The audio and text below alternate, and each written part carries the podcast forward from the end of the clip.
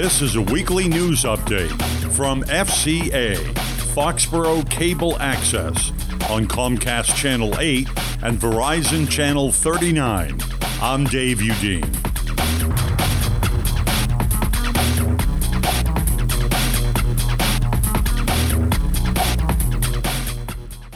A Norfolk County grand jury has indicted a local man, 24 year old Nicholas R. Grover of 18 Cocasset Street in Foxborough, as a suspected serial bank robber in a string of holdups at two local banks. According to David Traub, a spokesman for Norfolk County District Attorney Michael Morrissey, Grover was indicted on three counts of unarmed robbery and larceny over $250 and possession of Class A and Class B substances. Grover was arrested by Foxborough police in connection with robberies at the Foxborough Federal Savings Bank and Loan and Rockland Trust Company. Grover pleaded innocent in his arraignment in Wrentham District Court. Prosecutors said over $18,000 was taken in the robberies. The case will be transferred to Dedham Superior Court for trial. A 32 year old man was sentenced to jail for calling his girlfriend from the Mansfield police station booking room about an hour after he was arrested for threatening her at her home. Jeffrey Simmons of 110 Dean Street in Taunton was sentenced in Attleboro District Court to serve 90 days of a one year jail term after pleading guilty to domestic assault and related charges. Simmons was arrested by Mansfield police at his girlfriend's Hawthorne Street residence after she called police from her bathroom while Simmons kicked the door and threatened her. The balance of the jail term was suspended by Judge Daniel O'Shea for two years with probation. O'Shea also ordered Simmons to undergo batterer's counseling, a mental health evaluation, and submit to random drug and alcohol testing while on probation. Foxborough Town Manager Bill Keegan is wasting no time in seeking a workable approach to Foxborough's Town Hall space needs problem.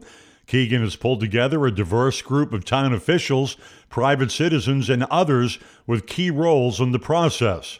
The goal is to get a funding article in front of the voters this fall.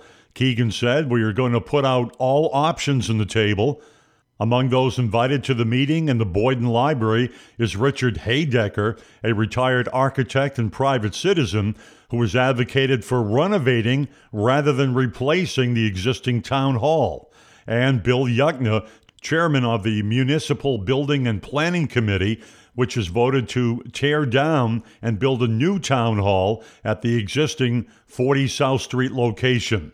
So far, voters have refused funding for a plan to build a new town hall.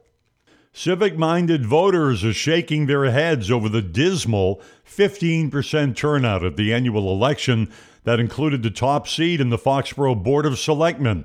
Political newcomer David S. Feldman defeated seven year selectman Mark S. Sullivan for a three year term by just 48 votes, with Feldman receiving 858 votes and Sullivan getting 810 votes.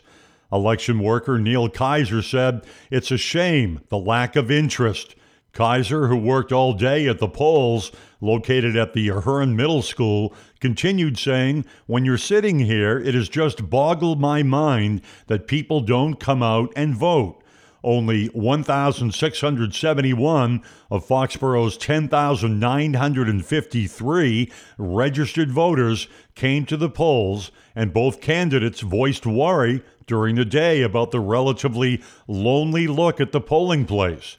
Nine incumbents on various boards ran unopposed. The high vote getter was town assessor Thomas Buckley, who got 1,249 votes. More local news coming up next.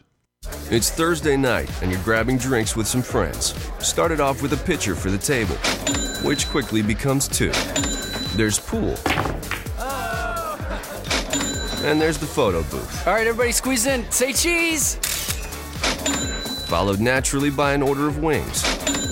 And another. Can we get some extra ranch sauce? Then there's the ceremonial nightcap. So, what are we doing this weekend?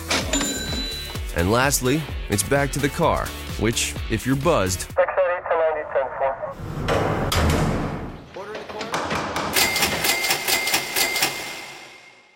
could be the most expensive night of your life. Getting pulled over for buzz driving could cost you around $10,000 in fines, legal fees, and increased insurance rates. Nothing kills a buzz like getting pulled over for buzz driving, because buzz driving is drunk driving. Brought to you by the National Highway Traffic Safety Administration and the Ad Council. A disturbance at the Foxborough Shell station in Commercial Street in Foxborough ended with three police officers and Chief O'Leary struggling to take a Revere man into custody on multiple charges.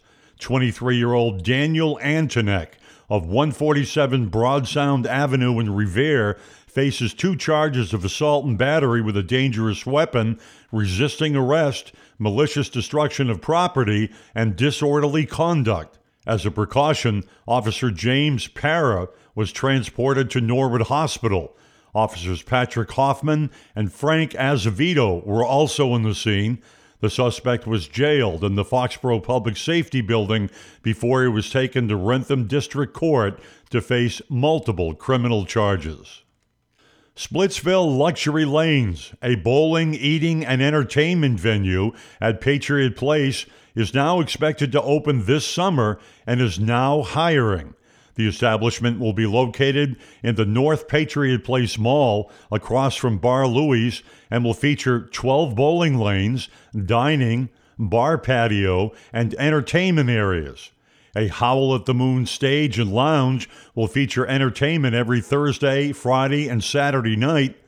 The $4.5 million 800 patron complex is expected to open in July, just before the New England Patriots football season starts.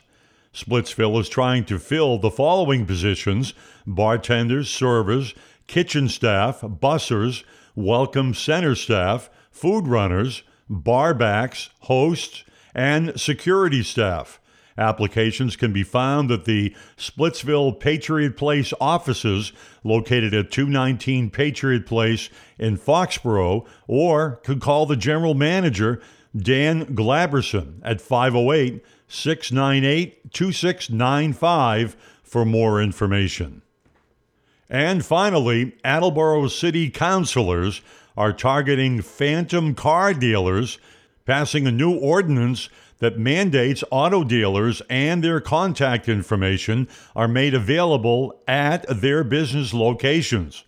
Councilors voted 10 to 0 to require car dealers to put up signs stating hours of operation, including hours when employees will be on site, and that signs are visible and easily understood. The action was taken after it was discovered that some used car dealers had a license, a location, and even an office, but in cases, no cars or salesmen. One such business was Granite Motors on County Street in Attleboro, where cars are being sold over the internet and not on the lot. License Committee Chairman Jeremy Denley couldn't find the dealership when he went looking. The new law also requires that dealer license renewal applications be completed annually.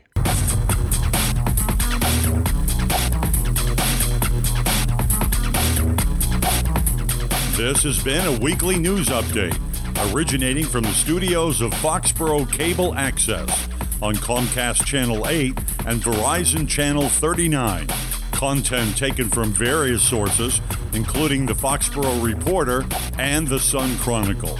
This is Dave Udine.